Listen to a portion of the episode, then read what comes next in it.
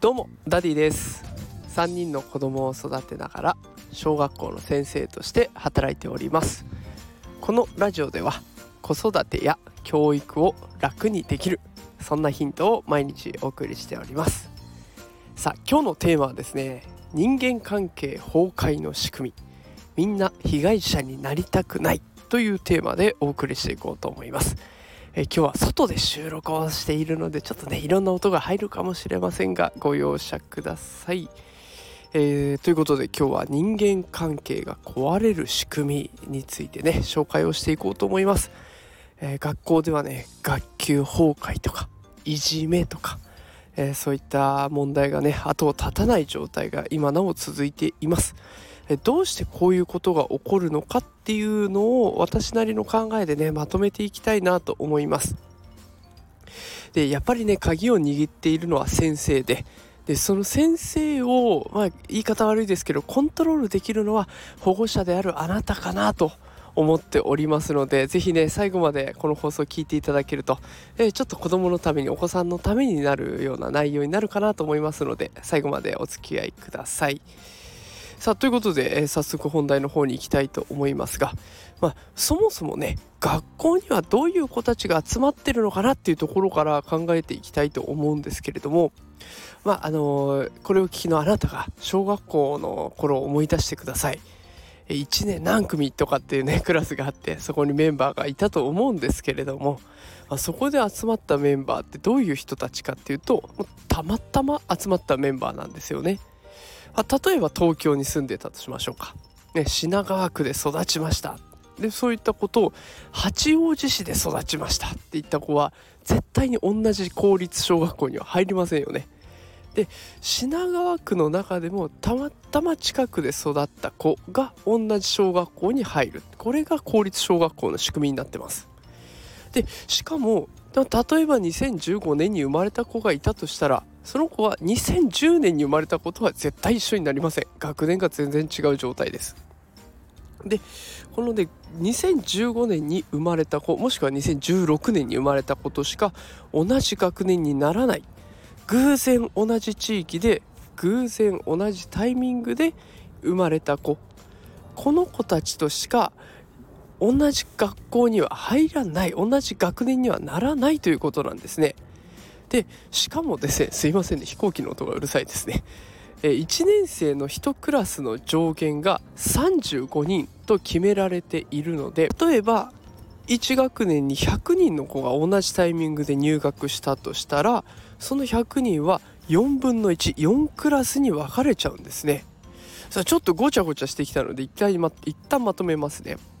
たまたま同じタイミングで生まれてたまたま同じ地域で育ってたまたま振り分けられたクラスで同じになる。そんな子たちが集まってるのが1年1組みたいな感じなんですね。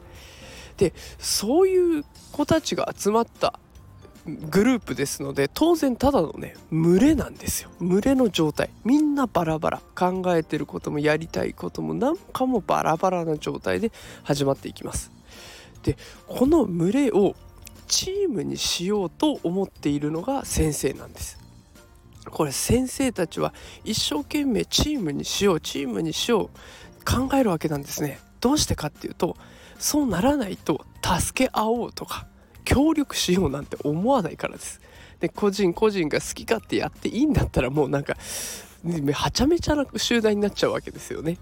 でチームにするためにどんな方法を取るかっていうと褒めるとか叱るっていう方法が取られるわけです。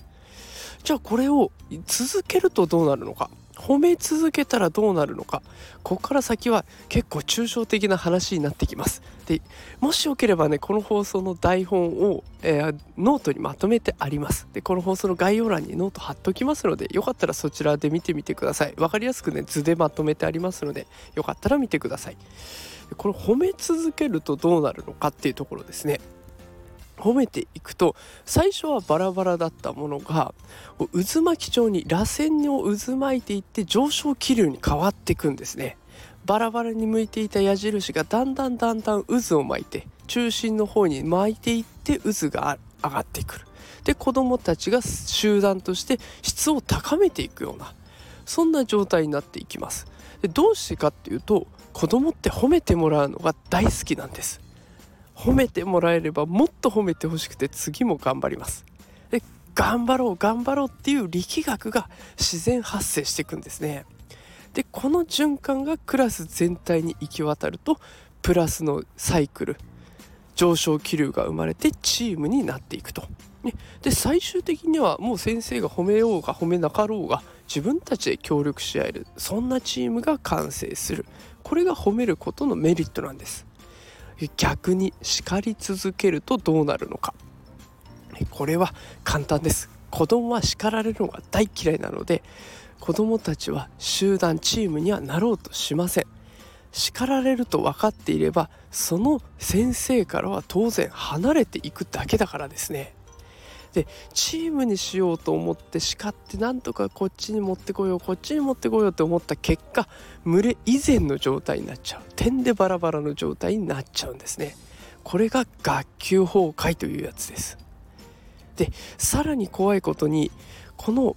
逃げよう逃げよう先生から逃げようっていう力学が生まれてしまうとその逃げの力学がエスカレートすることで誰かを攻撃し始めちゃうんです。悪いのはこいつなんだと。お前がしっかりすれば俺たちは叱られないで済むんだってこう考えちゃう人がいてくる出てくるんですね。でこうやって誰かを一斉に攻撃していく。これがいじめの構造です。でもちろんねいじめの構造ってこれだけではありません。だけど叱り続けてしまう。とそれについていけない子供が当然出てきます。でその子が攻撃されやすくなる。っていうことは現実問題として起こってしまっているんですね。じゃあその肝心な先生を笑顔にしていく。ね、にはどうしていったらいいのか叱る以外の方法でもっと子どもたちとあったかく接してもらうにはどうすればいいかっていうと結構シンプルで保護者であるあなたが笑顔で先生と関わっていくってこれは結構効きます。あの私自身もね学校の先生をやっておりますのでこうやって笑顔で関わってくれる保護者の方がいるととっても安心するんですよ。ですごく心強いし味方なんだなって思えるんです。笑顔で関わってくれると私も笑顔になれる、ね、だからそうすると子どもたちの前でも自然と笑顔になる。でそうすると教室がうまくいく、ね、で逆にもしあなたが先生に対して詰め寄ってしまうとどうなるかっていうと結構ね先生も身構えます。この人は文句を言ってくると思って身構えちゃうんですね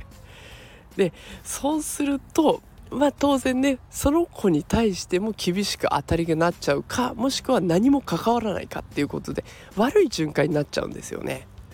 でだからこれ言い方悪いかもしれないんですけれども保護者のあなたが先生をうまく扱っていく、ね、そんな形で関わっていけば子どもたちにいいこととして返ってくるんです。保護者会とか面談とか電話の連絡とかね先生と関わる機会って結構あると思うんですよ。でその時に是非ね笑顔で関わってみるっていうことをやってみてほしいなと思います。そうするとお互いのためになる。ねそんな秘訣が笑顔にありますので是非お試しいただけたらと思います、えー、この放送がね子育ての何かしらのヒントになったら嬉しいなと思っております。えー、この放送を聞いていただいてありがとうございました。もしよかったらいいねとかあとコメントいただけると嬉しいです、えー、たくさんのコメントいただけるとねああこんな考え方もあるんだなと私自身も勉強になります。で、えー、昨日レターもいただきましてありがとうございます。ちょっとそこについても今後話ができたらなと思いますのでレターなども送っていただけると嬉しいです。えー、ということで今日は最後まで聞いてくださってありがとうございました。それではまた明日お会いしましょう。それでは皆さんさようなら。